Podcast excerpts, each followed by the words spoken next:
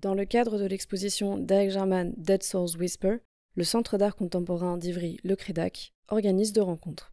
Ce deuxième épisode, Derek Jarman, l'alchimiste, peinture, film, plantes, mots, réunit Elisabeth Lebovici, docteur en esthétique et critique d'art, et Claire Le Restif, commissaire d'exposition et directrice du Crédac.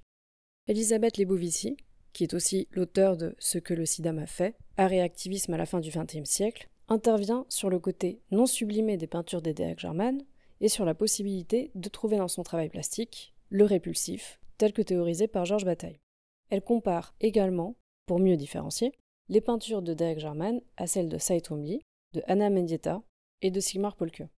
L'historienne de l'art aborde enfin la question de la postérité et celle du regard, ou plutôt d'un aveuglement progressif, telles qu'elles ont pu être pensées par l'artiste britannique décédé des suites du sida en mille neuf cent quatre-vingt-quatorze. Bonjour à tous, bonjour à toutes et à tous. Ravi en tout cas de, de vous voir si nombreux. On est très heureux de retrouver le public. Je l'ai dit il y a quelques semaines en accueillant Marco Martella, qui nous a parlé plus précisément du jardin de Derek Jarman, de cette retrouvaille avec le public et une audience formidable pour découvrir cette expo Derek Jarman. Je suis moi particulièrement heureuse, l'équipe du Crédac évidemment aussi, d'accueillir Elisabeth Lebovici pour plein de raisons. La première étant que j'ai beaucoup lu Elisabeth Lebovici toutes les années de ma formation, en tout cas toutes les années qui ont compté. Et euh, je crois que c'est la première fois qu'on arrive à, à se parler en public. Et là, en l'occurrence, nous parlions avec Elisabeth de Derek Jarman depuis deux ans, puisque le projet de Jarman devait avoir lieu euh, septembre deux mille vingt. Et pour toutes les raisons que vous connaissez, nous avons dû la reporter à cette, cette rentrée. Donc nous avons évoqué à plusieurs reprises avec Elisabeth le travail de Jarman. Et je, je tiens à présenter Elisabeth, que beaucoup d'entre vous connaissez, néanmoins pas tout le monde encore. Elisabeth ah bon a... En fait, on enregistre aussi pour, pour un podcast, et donc il y a aussi beaucoup de gens qui ne sont pas là et, et qui, auront, euh, voilà, qui sauront euh, qui tu es un peu plus. Donc euh, Elisabeth, après des études d'histoire de l'art et de philosophie à l'Université de Paris dix, euh, est admise en mille neuf cent soixante-dix-neuf au Whitney Independent Study Program à New York, un cursus d'études curatoriales.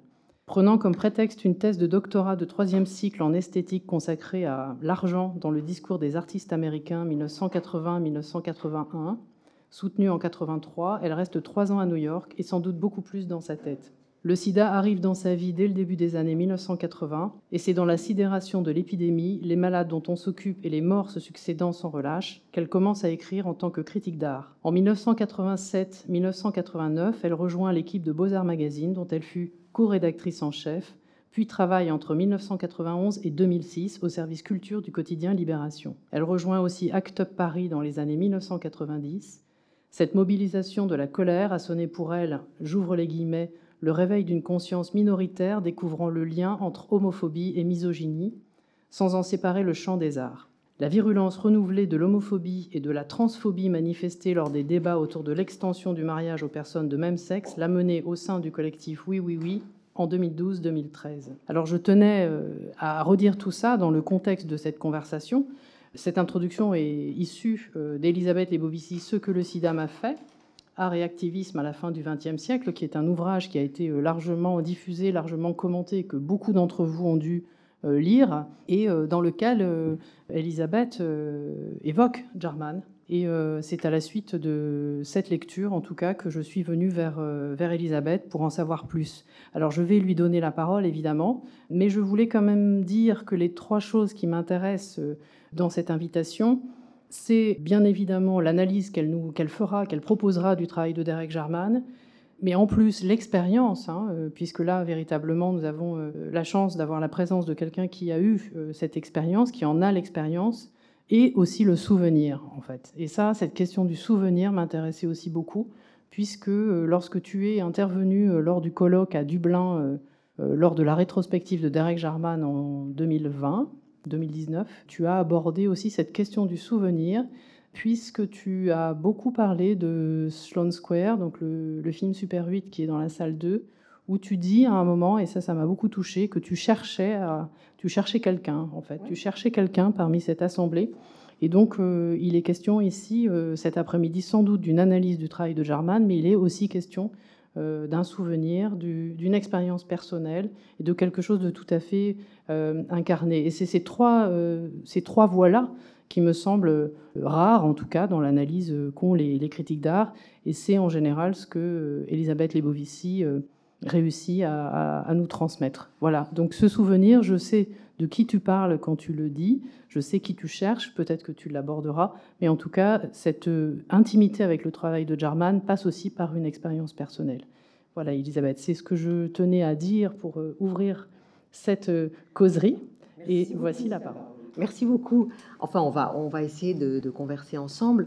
Alors, première opération. Comme je sais que cette... Euh, Cette conversation va être podcastée. J'ai tout mis sur mon blog, donc si vous ne voyez pas les images, on va les passer peut-être un peu vite, on ne va peut-être pas les regarder trop. Donc si vous avez envie, vous pouvez brancher vos téléphones à cette adresse et il y a toutes les images qui sont là. Voilà.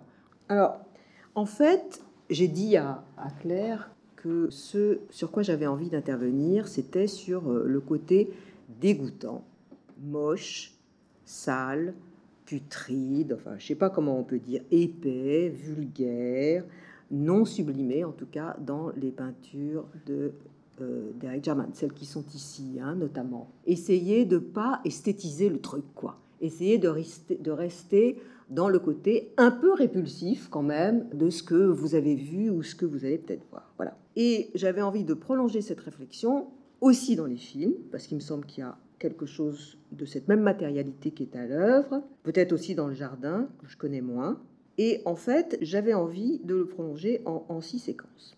Et pour la, la première séquence, pour essayer d'expliquer ce que je voulais dire, ou ce qu'on voulait dire, ou peut-être ce que je ressentais, en tout cas. Voilà, parce que j'ai, j'ai envie de, de, de partir de ça. J'ai toujours essayé, quand j'écrivais sur l'art, de partir de l'exposition que je voyais, et de ce que, bah, voilà, de ce qu'on sent, de ce qu'on partage, ou ce qu'on ne partage pas, et de ce qu'on ressent. Bon, moi, c'est ça qui m'a frappé chez Jarman, en voyant cet expo. Et donc, au, pour la première truc que je voulais faire, vous allez, je vais vous montrer quelques images, et on va essayer de montrer en quoi le dégoûtant chez Jarman n'est pas du tout le dégoûtant chez Twombly. Alors, je vais vous montrer quelques images. Ah, il y a vraiment un truc de matériel, c'est, c'est, c'est, c'est écrit d'une certaine façon. On sent que le mec, enfin, que quelqu'un a plongé ses doigts là-dedans. Alors, voilà Twombly. Donc, pour le podcast, alors on est, on est à School of Athens, on va regarder Lepanto, et puis on regarde Infection. Tiens, on va rester sur Infection. Alors, pour parler de cette, de cette opposition, ce que je vois comme une opposition, j'aime bien finalement me dire que quand on montre... Vous savez, la pratique de, des historiens, des historiennes d'art, c'est de mettre une image et puis après de mettre une image à côté. Hein, ça avait même euh, son, son, son nom d'ailleurs. Et puis de comparer les images en disant qu'est-ce qu'apporte tel artiste à tel autre artiste, et cetera. Bon, là, c'est pas du tout pour ça. C'est pour dire, bah, en fait, il y a quelque chose qui ne fonctionne pas entre les deux. Et pour ça... Il y a deux concepts ou deux idées qui m'intéressent beaucoup. L'un, c'est pour, pour parler de, de ce que fait Twombly. J'aimerais bien utiliser, parler à partir de, de ces mots où l'historienne d'art Rosalind Krauss parle de ce moment où tout d'un coup les, les peintures qui étaient de Pollock qu'il faisait au sol, donc il y avait quelque chose d'une pulsion comme ça qui s'exprimait sur le sol, tout d'un coup...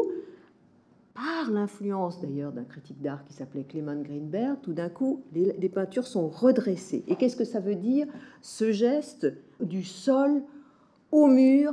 Qu'est-ce que ça redresse? Qu'est-ce que ça relève, hein, quand tout d'un coup, qu'est-ce que ça esthétise? Qu'est-ce que ça artise finalement dans un processus? Non pas que Jarman travaille au sol, mais il y a quelque chose là qui me paraît intéressant pour comprendre les peintures de Twombly. Et puis, j'avais aussi envie d'utiliser ce concept, que vous connaissez peut-être un peu aussi, qui vient de Georges Bataille, et que ce concept de bassesse, de bas, de crachat, quand il dit que l'art doit être comme un crachat, quelque chose qui va vers le bas. On va y revenir. Bon.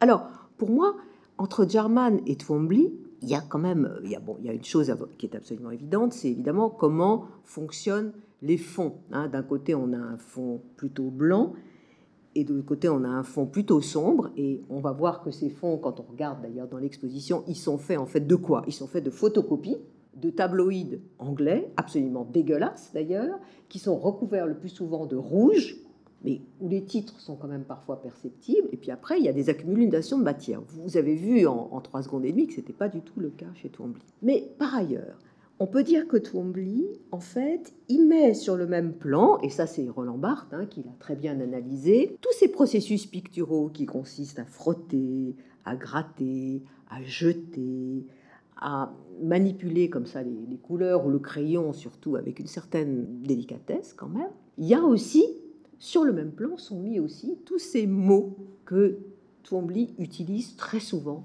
dans ses tableaux. Et, et, ces, et ces mots, ce n'est pas des mots, c'est plutôt des noms propres. C'est Valérie, Tatlin, Virgil, Horace. Enfin, c'est toute une, on pourrait dire tout un champ culturel qui est mis sur le même plan que toutes ces choses frottées, jetées, crayonnées, gribouillées. Bon, on a même dit, pour accélérer les choses, qu'il avait aussi, euh, qu'il s'était aussi un peu branlé sur ses toiles et qu'il avait aussi mis du sperme.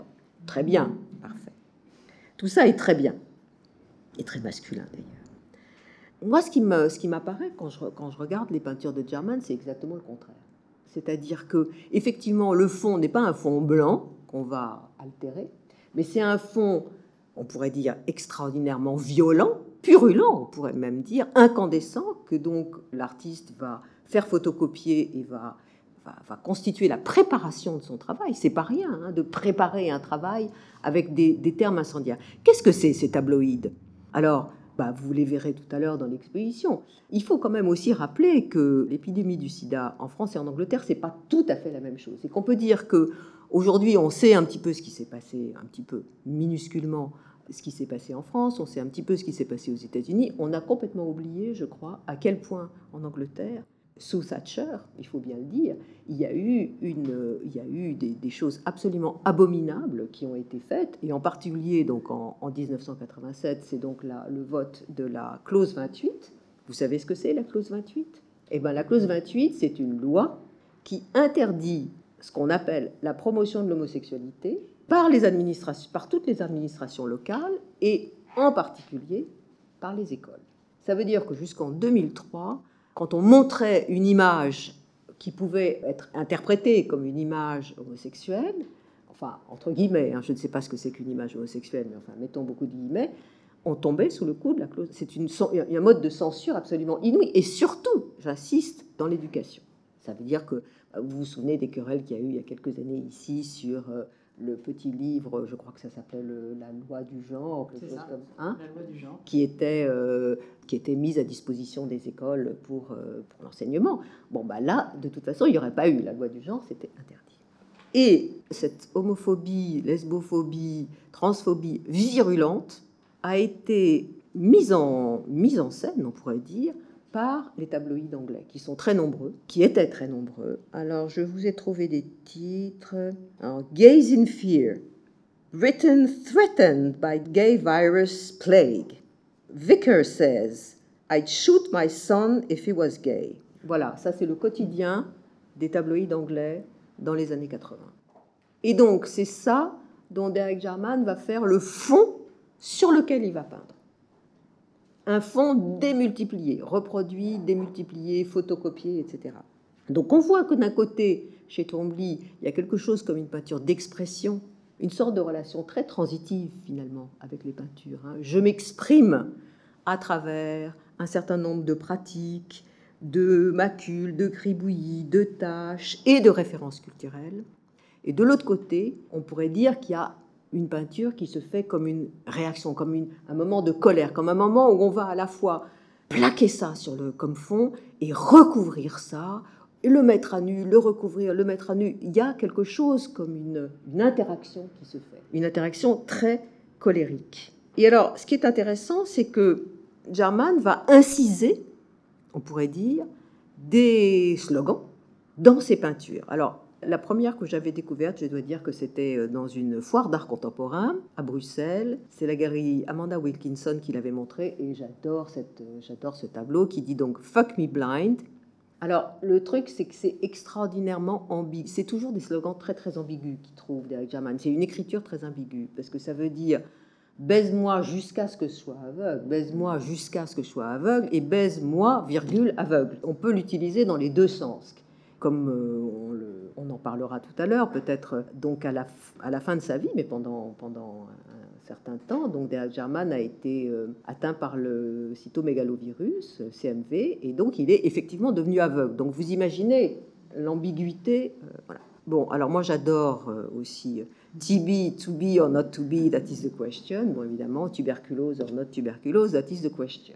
Voilà. Ou bien ataxia, AIDS is fun. Donc, euh, si je me souviens bien, c'est ataxia blindness, blindness exist, exist fun. Mais là, c'est ataxia et exist fun. Bon.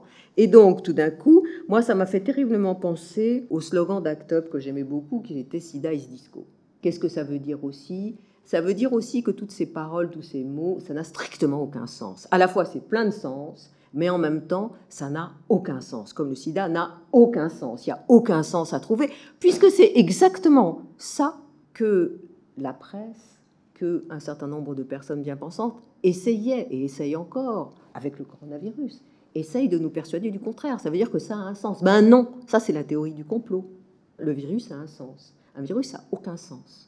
Et en particulier quand c'est un acronyme comme S I D A, hein, ça n'a aucun sens. Et c'est là où je trouve que le, le, le travail de, de, de Jarman est vraiment alors, militant et extraordinaire. Hein. C'est à la fois de multiplier les sens dans, le, dans ce qu'il raconte et en même temps de dire que tout ça est complètement absurde et n'a aucun sens. Voilà. Première partie, c'est ça. Alors maintenant, on va passer à la deuxième partie. Il ne faut pas croire, hein, j'oppose pas du tout là quelqu'un qui serait très cultivé à quelqu'un qui serait juste une espèce de manuel, qui pas du tout. Hein. Jarman, enfin, je veux dire, c'est aussi quelqu'un qui, euh, qui possède une immense culture, en particulier euh, sur la, la poésie du Moyen Âge anglais.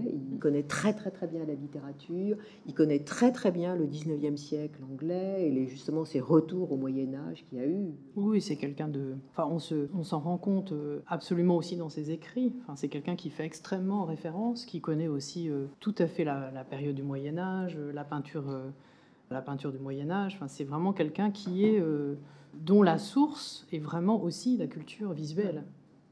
Voilà. Deuxième, deuxième petite séquence. Vous avez reconnu des images de l'exposition et je voulais vous passer ça. Donc là, vous regardez la deux quand vous serez, euh, quand vous serez uniquement sur le, le podcast. Alors, deux, la deuxième chose qui m'a beaucoup, beaucoup frappée justement à partir de ce petit, cette petite comparaison entre Twombly et, et Jarman, c'est l'implication du corps entier de Jarman. Il y a certaines peintures, vous allez voir, on a l'impression qu'il y a mis tout le corps, il n'y a pas seulement mis les doigts, au contraire. Je pense que ça a un rapport avec la colère, et moi j'ai voulu justement dans cette séquence mettre une autre, une autre sorte de modèle dont j'avais envie de parler, qui s'appelait Ana Mendieta. Donc euh, cette artiste d'origine mexicaine qui a vécu aux États-Unis. Euh, On a commencé par la connaître via sa mort, c'est terrible. Hein. En fait, elle est tombée par la fenêtre du loft qu'elle partageait avec un autre artiste qui s'appelle Carl Andre. Et Carl Andre a été à un moment inculpé d'ailleurs hein, pour euh, l'avoir un peu poussée par la fenêtre. Et finalement, c'est des histoires de monde de l'art aussi peut-être qu'il faut parfois raconter. Mais Ana Mendieta, c'est quelqu'un qui implique son corps entier, sans arrêt, dans son travail. Et là, précisément, il s'agit d'une, d'une performance qu'elle a donnée en mille neuf cent quatre-vingt-deux dans un espace qui nous est rendu proche aujourd'hui. Je vais vous expliquer pourquoi, qui s'appelait Franklin Furnace à New York, euh, une série de performances, et dont celle-là. Et Franklin Furnace nous est rendu assez familier parce qu'à Beaubourg, et à la Bourse de Commerce d'ailleurs, mais à Beaubourg, il y a une exposition en ce moment de l'artiste qui a été la, la directrice de Franklin Furnace pendant de très très très nombreuses années et qui s'appelle Martha Wilson. Donc, si vous allez à Beaubourg voir Martha Wilson, la période Halifax, eh ben vous allez vous souvenir que Martha Wilson est devenue directrice, enfin, a créé ce lieu qui a été un lieu extraordinairement important à New York pendant toutes les années quatre-vingts quatre-vingt-dix et en particulier sur le plan, enfin, sur tous les plans. Et donc, qu'est-ce qu'elle fait, Ana Mendieta? Eh ben, Ana Mendieta, elle arrive. Il y a donc ces, ces feuilles au mur et puis il y a un bol et dans le bol il y a du, du sang. Animal, dit-on. Donc elle plonge ses mains dans le bol et elle va faire ce geste, quand je vous parlais de bassesse et de bas, donc ces gestes, gestes que vous voyez ici, qui est vraiment de mettre ses barres vers le haut et splang, d'aller vers le bas. Elle fait ça trois fois. ce qui est intéressant, c'est que en faisant voyager ses bras comme ça, en fait, il n'y a pas que la main du coup qui repasse, il y a le reste du bras. C'est-à-dire que tout d'un coup, il y a effectivement la macule. Enfin, vous voyez ce que je veux dire? Il y a tout d'un coup des superpositions. Vous allez voir où je vais en venir. Des superpositions de mains, bras, de traces, et cetera, et cetera. Et donc, ces traces sanguinolentes sont restées. Moi, je vois plutôt Jarman du côté d'Ana Mendieta, et puis en plus parce que c'est une femme, plutôt que du côté de Twombly. Je le vois comme quelqu'un qui, effectivement, s'intéresse à deux choses, à la fois à cette implication du corps entier. Bon, les bras, le corps, on est, on est pressé contre, contre l'œuvre. On m'a raconté à, à Dublin, pendant que je voyais l'exposition des peintures, que comme justement il ne voyait plus, à la fin de ces séries de peintures, les queer paintings, en fait, il faisait des gestes avec les bras. Quand on ne voit plus, on se rapproche de plus en plus, et tout d'un coup, bon, il y avait quelque chose de ce geste-là. Donc, l'idée que tout d'un coup, il y a une espèce de surenchère sur la dis disparition de la vue, quoi. Et donc, la matière, finalement, elle se manifeste au doigt et pas à l'œil. Finalement, il y, a, il y a un champ visuel qu'on ne maîtrise plus et on va, on va utiliser son corps pour sentir. Mais la deuxième chose qui m'intéresse beaucoup, dans l'histoire de répéter, de, du fait que finalement, il y a une espèce de superposition comme ça des traces, c'est ces films, c'est les films de Jarman. Parce que les films de Jarman, quand vous, quand vous allez, comme vous pouvez les voir ici, ce n'est que ça, ce n'est que de la superposition. Ce n'est que des collages, ce n'est qu'un montage où les choses se succèdent très très vite et se superposent presque. Il y a vraiment cette, cette chose-là. Là, c'était des, on voit bien le, le, la, la corporalité de la matière et puis bon, c'est toutes ces pilules qui sont rajoutées. Alors toujours avec le pile pocher, ça a encore un sens très ambigu. Mais bon, j'ai pris cette, ce photogramme-là, qui est un photogramme de sulfure, qui est un, un film plus ancien, pour montrer à quel point le film lui-même, la, la matérialité des films de Jarman, joue sur des différentes couches, différentes épaisseurs de matière. Ce que je trouve vachement intéressant là-dedans, c'est que du coup, vous vous souvenez, on a parlé de Twombly et on a dit qu'est-ce que c'est que le rapport qu'un artiste, une artiste peut avoir avec son œuvre? Est-ce que c'est simplement une expression directe? Ou est-ce que on peut peut-être remettre en cause l'idée de cette relation directe entre ce que je fais, cette grande chose que je produis, et la chose qu'il y a en face de moi? Tout d'un coup, on peut peut-être se demander s'il n'y a pas une certaine défiance ou une, une, une, une possibilité de mettre cela en fiction, une possibilité de fabuler autour de cette relation directe. Ça m'a toujours beaucoup frappé que quand on parle d'autofiction, hein, en littérature, par exemple, on parle d'auto et on oublie fiction. C'est-à-dire comme si il fallait raconter le vrai quand on mettait des personnages avec des noms qui pouvaient avoir une référence dans la réalité. Il y a aussi fiction, et donc il y a aussi fabulation, il y a aussi, il y a aussi production d'un récit qui n'est pas toujours un récit de vérité. Moi, ce qui m'a intéressé dans cette histoire de superposition, même si ce sont des films bien avant la, la, la période qui nous intéresse ici, dans cette idée de...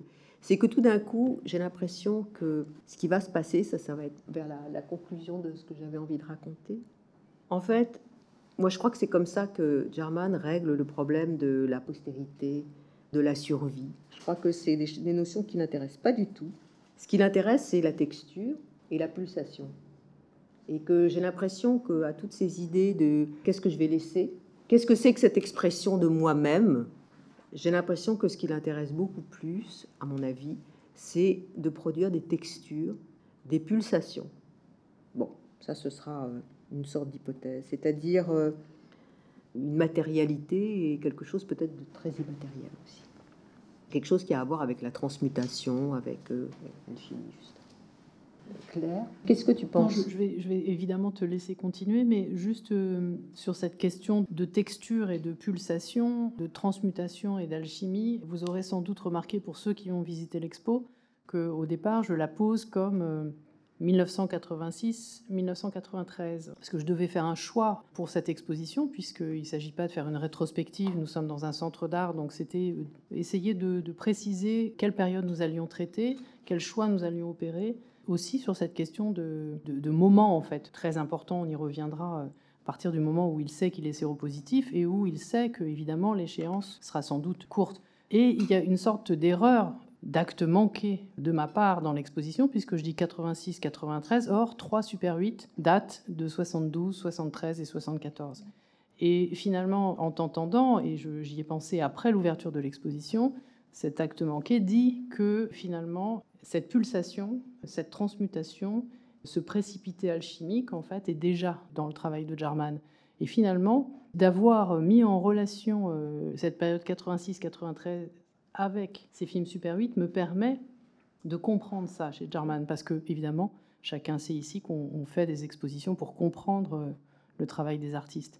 Et, et cette, cette question-là de la, la transmutation, elle est déjà, et de pulsation, de vie, parfois même en accéléré, hein, tu, voilà. tu en parles pour Sloan Square, d'accélérer, mais finalement, elle, elle est déjà là. Voilà, alors on peut peut-être pas dire déjà, puisqu'on en parlait tout à l'heure, mais dire après coup. Enfin, je veux dire, ce qui est intéressant, c'est pas de penser les choses étaient déjà là, mais qu'elles le sont quand on voit la... Enfin, qu'elles le sont, disons, dans un présent qui est le présent de l'exposition. Alors euh, là, j'avais envie de m'intéresser bah, à tout ce qu'il y a de l'autre côté des peintures, c'est-à-dire ces espèces de reliefs. Alors je dois dire que dans l'exposition... ils sont moins dégoûtants que ceux que j'avais vus à Dublin, où ils étaient vraiment immondes, quoi. Hein. C'est-à-dire, pourquoi ils sont immondes? J'exagère, hein. Mais parce que c'est jamais très agréable de voir des trucs couverts de bitume. Là, j'ai mis en, en lien, et vous allez voir pourquoi, c'est pas pour rien, donc une de ses œuvres, Goudron, Tar Paintings, de Derek Jarman, avec euh, une photographie de sandwich de Mark Morrisroe, qui s'appelle Ramsay Lake Oswego. Parce que je pense qu'il y a un lien. Mais pour parler des, des œuvres comme ça, qui sont couvertes de, de goudron, ben, de goudron et des plumes, hein, c'est vraiment quelque chose qui est utilisé comme une espèce de, de punition, finalement. J'avais fait un lien entre bitume, liquidation, liquidité. En tout cas, le bitume, le goudron, c'est dans la peinture quelque chose qui a été utilisé notamment par Léonard de Vinci de façon un peu plus subtile. Ça s'appelle le sfumato. C'est une façon d'assombrir, en fait. On met un petit peu de bitume. Je vais assez vite, surtout euh, au dix-neuvième siècle. Ça a été utilisé un peu en excès. Et euh, Derek Jarman l'utilise un peu en excès puisqu'il en fait le, la matière même de, de son travail, avec des plaques de verre, avec des miroirs, et cetera, et cetera. Et vous savez que ça a des effets euh, très intéressants, notamment sur les tableaux du dix-neuvième, quand on, on va dans les musées et que les tableaux n'ont pas été restaurés. C'est très difficile à restaurer, si j'ai bien compris, le bitume, enfin l'effet de bitume, parce que du coup, ça, c'est un virus. Et du coup, ça contamine absolument toute la surface et une partie des couches picturales. Et donc, à partir de là, eh ben, ça donne cette espèce de côté, euh, bah, une fois de plus, euh, matériellement. Hein, c'est une espèce de goudron qui a recouvert comme ça une partie des, des peintures. On voit ça dans les musées, sur les, sur les œuvres du dix-neuvième. Hein, quand vous vous approchez, que vous mettez un certain type de lumière, vous voyez qu'il y a une espèce de couche bitumineuse qui est là et qui ne peut pas partir. Et qui enlève absolument tout le reste. Voilà, pour moi, c'est le, c'est le côté euh, alchimiste de Jarman. C'est aussi de se dire que, vous savez, il y a des alchimistes qui transforment le plomb en or. Bah, lui, c'est un alchimiste qui transforme aussi peut-être l'or en plomb. Enfin, j'aimerais bien en tout cas que ce soit ça. Le côté assez plombé de ces tableaux. Pour en revenir à Marc Morrisroe, ça, c'est ce qu'il avait montré. Enfin, c'est même pas ce que lui avait montré. C'est ce qu'il a été montré de lui à la fameuse exposition qu'avait organisée Nan Goldin à Artist Space, qui s'appelait Witnesses Against Our Vanishing, témoins contre notre disparition. En fait, la personne, Marc Morrisroe était mort à ce moment-là. Il avait été invité à l'exposition, il est mort entre-temps. Et donc, euh, la personne qui a décidé de montrer le travail de Marc Morrisroe a donc montré le fameux, vous voyez la photo qui est là-haut, c'est le fameux Ramsay Lake Oswego. Et puis, un texte de Morrisroe qui est extraordinairement virulent, il pourrait être un texte de Jarman sur euh, sa mort. Et Eh bien, euh, ses draps souillés. C'est quand même un témoignage assez violent. Voilà. J'ai envie de, de prolonger la comparaison par un travail, euh, un autre travail des années quatre-vingts, qui est celui de Sigmar Polke. Alors, une œuvre de Sigmar Polke, mais il y en aurait plein d'autres à voir, qui est donc cet artiste qui essaye tout et qui essaye aussi tous les processus de transmutation sur les tableaux. Alors, il mélange la sérigraphie, la peinture, absolument tout ce qu'il peut, mais il se débrouille aussi pour mélanger les matières de façon à ce qu'elles bougent, à ce qu'elles se transforment, à ce qu'elles se transmutent. Et par exemple, au pavillon allemand à la Biennale de Venise, que Polke avait occupé, je ne sais plus quand, il avait en fait recouvert le pavillon d'un certain nombre de couleurs qui, comme les... Vous savez, les trucs qu'on achète, là, qui deviennent roses quand il fait mauvais et bleu quand il fait beau, c'est ça? Et bien, en fait, c'était pareil avec ces peintures. Donc, quand il faisait beau à Venise, les peintures étaient un peu plus violettes. Et puis, quand il faisait mauvais, elles étaient... Non, mais c'était ça. Mais il était aussi connu pour mettre beaucoup de matières létales, de poison aussi sur ses tableaux. Enfin, des choses qui... Enfin, il n'y a pas intérêt à lécher les peintures. Donc, cette idée que... Il y a une pulsation, effectivement. Il y a une vie dans l'existence matérielle de la peinture. Et cette vie, comme celle des plantes d'ailleurs, elle peut être très belle et aussi un peu dangereuse. Voilà, ça c'était juste pour le plaisir. Quelque chose qui est ici, je crois, qui s'appelle Household God, hein, des dieux, trois, Wagner, et Polke. The spirits that lend strength are invisible. Météore extraterrestrial matériel mille neuf cent quatre-vingt-quatorze. Donc toujours bon ce jeu avec euh, avec tous ces signes extérieurs et intérieurs. Alors, où est-ce que j'en suis? Attaquer la visualité. Voilà.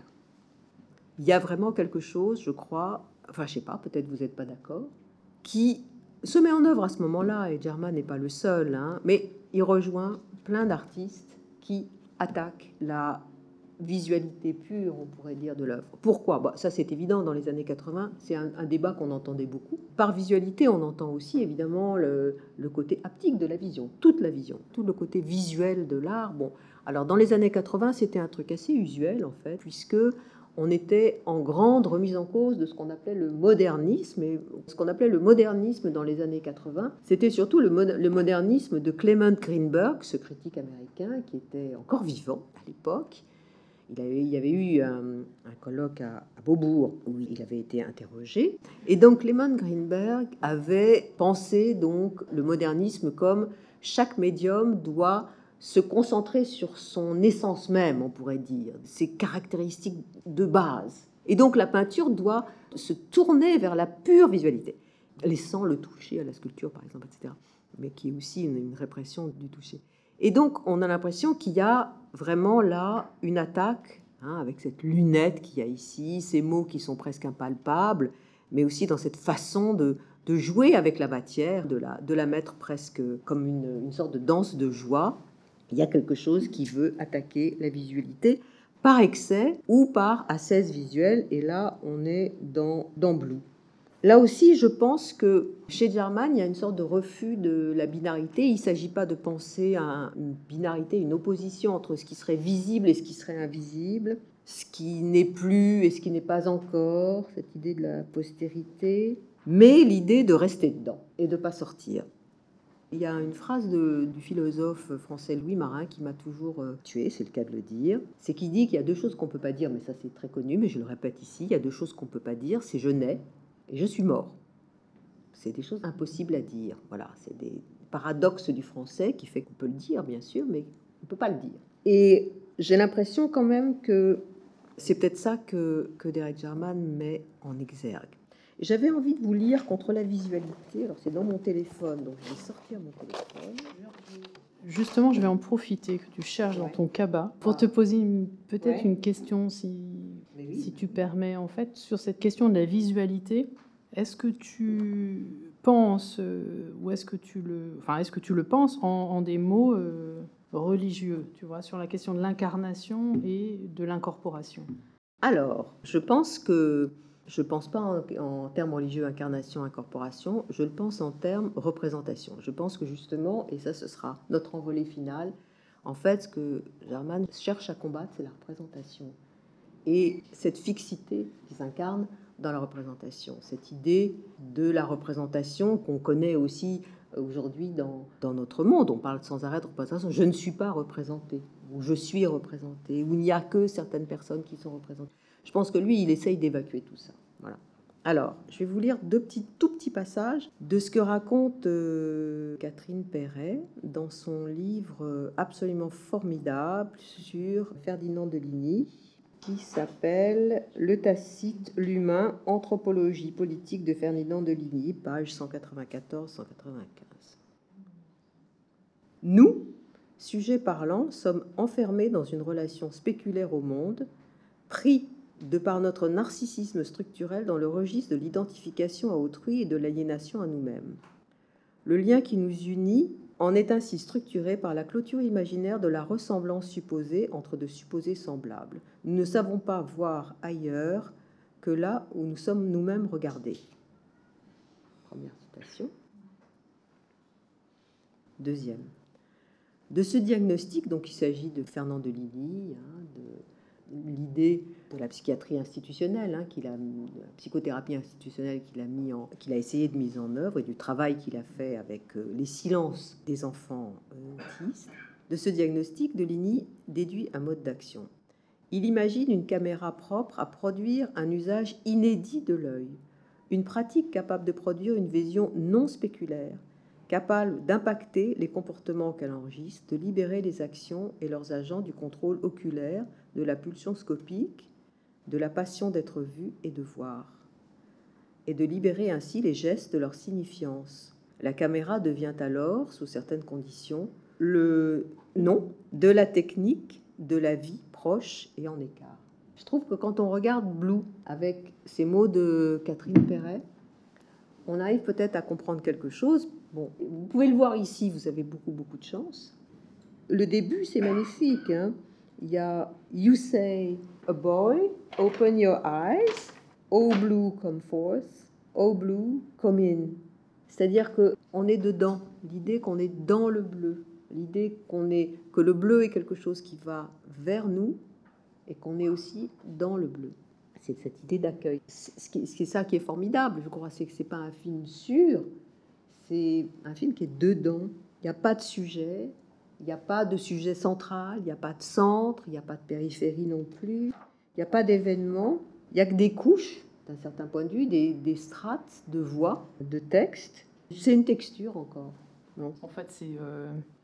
Je pense que, bon, évidemment, il y a la question du langage hein, qui vient euh, se superposer euh, à Blue, mais il est question, euh, il est question effectivement de, de texture euh, dans ce qu'il décrit, dans, dans, dans ce qu'il fait dire aux voix, puisque pour une partie, c'est extrait de Chroma, donc à la couleur bleue. Donc c'est extrêmement bien écrit et en même temps, il fait dire à ses voix cette texture. Euh, enfin, pour moi, c'est un chef-d'œuvre conceptuel aussi. Mmh.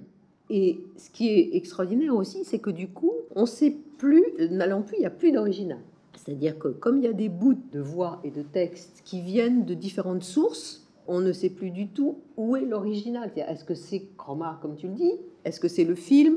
Est-ce que c'est tel texte? Est-ce que c'est tel journal? Est-ce que c'est le journal intime? Puisqu'il y a aussi des bouts de son journal intime. Et il y a aussi des choses qui sont euh, des, des moments de, de sensorialité qu'on partage tout d'un coup, qui est effectivement... Qu'est-ce que ça veut dire être dans une salle d'attente d'un hôpital? Et puis il y a la musique, la musique de Simon Fisher-Turner qui, euh, voilà, qui euh, est aussi une texture euh, discutée, partagée, réfléchie avec, euh, avec Jarman. Donc la question de la musique, euh, c'est le seul endroit de l'exposition où il est question de, de cette musique à laquelle il tenait euh, tant aussi. Ce rapport de, de, de texture, en fait, elle est très très importante. Voilà. Là, on a l'impression du coup que, effectivement, une fois de plus, ce qu'on imaginerait être un projet complètement immatériel, c'est-à-dire un écran bleu pendant soixante-dix-neuf minutes, eh bien en fait, c'est quelque chose de complètement matériel. Mais il suffit pour ça, comme je crois le dit très justement Catherine Perret, qu'on ne soit pas dans une relation de spécularité. C'est-à-dire que tout d'un coup, on n'essaye pas de s'identifier. Et ça, ça me paraît vraiment important pour comprendre... Enfin, toute cette question de la visualité, de détruire la visualité, c'est pas la visualité, je pense, qu'on a voulu détruire ou que Jarman veut détruire. Le fait que nous pouvions voir, c'est pas ça. C'est l'idée qu'on, quand on voit, on est tout de suite en mesure avec soi-même. On est tout de suite dans l'identification. Qu'est-ce que fait finalement, si j'ai bien compris, Fernand Deligny? Enfin, qu'est-ce que, qu'est-ce que c'est? Ça veut dire soigner l'institution? Comment fait-il, et cetera. Ce qu'il pense, c'est comment est-ce qu'on fait avec... sans ramener à soi-même les autres. Enfin, c'est aussi ce que Foucault raconte de, de, du procédé des, des aliénistes, de Pinel, finalement. C'est-à-dire que tout d'un coup, la psychiatrie va devenir cette institution où on essaye de soigner les autres comme s'ils étaient soi, d'un certain point de vue, dans leur rapport à soi, dans leur, dans leur déficience. Là, tout d'un coup, ce que Jarman propose, et il me semble que c'est aussi ce que sa peinture propose, c'est justement une non-identification. C'est-à-dire que tout d'un coup, on essaye de baigner dans quelque chose, on n'essaye pas d'être dans une relation de miroir, dans une relation spéculaire. Le nombre de miroirs cassés... Enfin, ça, c'est aussi quelque chose. Moi, un jour, j'aimerais faire un, un petit truc. Il y a deux sujets vraiment iconographiques que j'aimerais traiter. C'est toutes ces choses qui se produisent dans les années quatre-vingt quatre-vingt-dix, j'en ai plein à votre disposition, autour de l'idée qu'il y a des miroirs donnés à voir, mais que vous ne pouvez pas vous refléter dedans. C'est pas seulement parce, qu'il, parce que nous sommes tous des vampires, quoique, mais c'est aussi, à mon avis, parce que c'est toute cette question-là qui est en train de se penser. Et je pense au miroir, en particulier photographique de Zoé Léonard, qu'elle a photographié dans des musées, et on ne peut pas se voir dedans puisque ce sont des photographies. Et là, elle est en train de dire quelque chose de très très juste, qui est en train de dire, ben, peut-être, il faut penser ça. Il faut penser le fait qu'on ne se voit pas dans ces miroirs et que les musées vous empêchent de vous voir dans les miroirs. Peut-être, j'en sais rien. Alors voilà, donc c'est quand même pas rien que cette histoire de Sloan Square dont tu parlais tout à l'heure. C'est une grande... Alors, c'est effectivement un montage ultra rapide de je ne sais pas combien d'années de vie dans un appartement qui a été prêté par un ami qui est Sloan Square, et puis ils sont éjectés de l'appartement. Il est éjecté de l'appartement. Et donc, comment ça se termine? Enfin, ça, c'est mon récit. Ça se termine par une grande rêve, une grande surprise partie, et puis voilà. Et puis, il a disparu. Et donc, il reste, c'est... Ben voilà, il reste la peinture. Voilà, ce que j'aimerais que... Je suis un peu dans la révolte, là, parce que je me dis, ben, on a beaucoup parlé des questions de représentation, de représentativité. Je veux dire, toute notre analyse de l'histoire de l'art des années quatre-vingt quatre-vingt-dix, avec, euh, ça a été de penser représentation, droit à la représentation, représentation, pas de représentation, le sida, et cetera. Moi, je pense que, justement, ce qui me plaît vachement, c'est comment Jarman essaye de refuser la représentation, finalement. Et que... Avec cette texture, avec cette pulsation, avec ce côté euh, à la f... liquide, enfin c'est tout le temps mouillé, on a l'impression que ces œuvres sont toujours encore euh, humides. Et d'ailleurs, euh, tu disais qu'en en manipulant une, elle était toujours humide, effectivement, non? Elles sont vivantes. Oui. Bon, donc il y a quelque chose d'un peu dangereux à les manipuler, et ce truc un peu dangereux se, se manifeste aussi dans la politique curatoria, on pourrait dire, autour des œuvres. C'est-à-dire que quand on les manipule, ben, on, on a un peu la trouille de les abîmer, non? Oui, oui, vraiment. Je ne veux bon. pas développer, mais elles sont... Euh, en fait, elles portent en elles euh, un sens... Euh, alors évidemment, on, on a un rapport, comme commissaire d'expo, un rapport théorique, hein, et puis ensuite, on a un vrai rapport euh, charnel, euh, technique... Euh, oui. qui euh, dit aussi, qui indique un certain nombre de, d'informations. Et on, en effet, euh, les, les tableaux de Jarman portent en eux leur... Euh, quand tu évoquais tout à l'heure le goudron, euh, qui est un virus, on, on sent qu'il il fait porter euh, par les œuvres ce virus et leur propre, euh, leur propre échéance. Donc elles sont, ce sont des pièces fragiles. Alors tout à l'heure, tu évoquais les miroirs brisés, mais il y a aussi beaucoup de plaques de verre oui. brisées sur lesquelles il écrit, qui sont... Euh, On a un sentiment de reflet aussi dans ces plaques de verre et de superposition.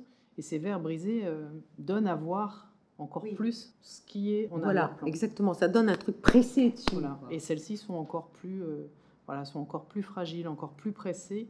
C'est celles sur lesquelles Jarman écrit en fait, et, et sans doute avec des des silex trouvés sur la plage de Dungeness, il écrit comme on écrirait sur un sur une matière de film ou, ou, ou ce qu'il inscrit dans les, dans les queer paintings que tu évoquais tout à l'heure. Donc, il euh, y a deux manières. Il y a une manière d'inciser, donc avec ces silex sur les plaques de verre, et il y a une manière d'incorporer la peinture euh, à la main, en fait, et qui est l'étape d'après, c'est-à-dire la dernière étape où, finalement, il ne reste plus que les mains dans la matière. Voilà. Donc, euh, quelque chose de très rupestre aussi, de très premier, comme geste, euh, de laisser trace. Voilà, donc pas incarnation, mais incorporation. En ce sens, tu as raison. Je pense, si tu veux, que ce que... Enfin, je sais pas, vous allez, peut-être vous n'êtes pas d'accord, mais il y a quand même, dans ce refus de la représentation chez Jarman, il y a aussi un refus de l'institution, l'institution et l'institutionnalisation. Et peut-être, je vais poser une question très idiote ici, ou... mais la représentation, c'est aussi une façon de consolider le pouvoir, et le pouvoir de l'institution, qui sait quand même tout récupérer, y compris les choses les plus dégoûtantes, y compris les choses qui se refusent à l'institution, et à en faire des choses finalement pacifiées et, et jolies. C'est ce geste-là que décrivait tout simplement Rosalind Krauss quand elle parlait de Clement Greenberg arrivant dans l'atelier de Pollock, et tout d'un coup lui disant « Très bien, alors... » Tu relèves, tu découpes, tu en fais un format, et cetera. Il y avait quelque chose d'un pouvoir d'institutionnalisation qu'il y avait là, dans, le, dans la critique d'art, en l'occurrence, mais qu'on peut voir partout. C'est pour ça que moi, j'ai toujours du mal à penser le queer dans un musée, tu vois. Je me dis, merde, alors si, effectivement, le musée et le lieu où on peut penser le, la, le queer, je sais très bien à quoi je m'adresse là, hein. euh, la chaire queer à l'école des beaux-arts, par exemple, et cetera. Là, tout d'un coup, moi, je baisse les bras, quoi. Ça veut dire que c'est pas du tout que je pense qu'il faille refuser l'institution, mais, mais qu'il y a quand même quelque chose, enfin, il y a quand même quelque chose chez Jarman qui dit non. Et ça, moi, ça me plaît beaucoup. Voilà. Et, et que finalement, on peut repenser cet usage du dégoûtant comme quelque chose qui essaye. Je ne dis pas qu'il est réussi, parce que, que je sache, on n'a pas encore trouvé d'alchimiste qui ait finalement transformé du plomb en or, enfin peut-être Paracelse, mais j'en sais rien. Et finalement, euh, ben, c'est son, son devoir d'alchimiste, finalement, c'est son devoir de, de refuser un certain type de lissage, y compris le récit du sida, d'ailleurs. Hein. Refuser, refuser tout le temps, que ce soit une méthode plutôt qu'un récit. Voilà. Ça que j'avais envie de, de dire aujourd'hui. Ça tient en très peu de mots, mais enfin, c'est un peu long. Merci.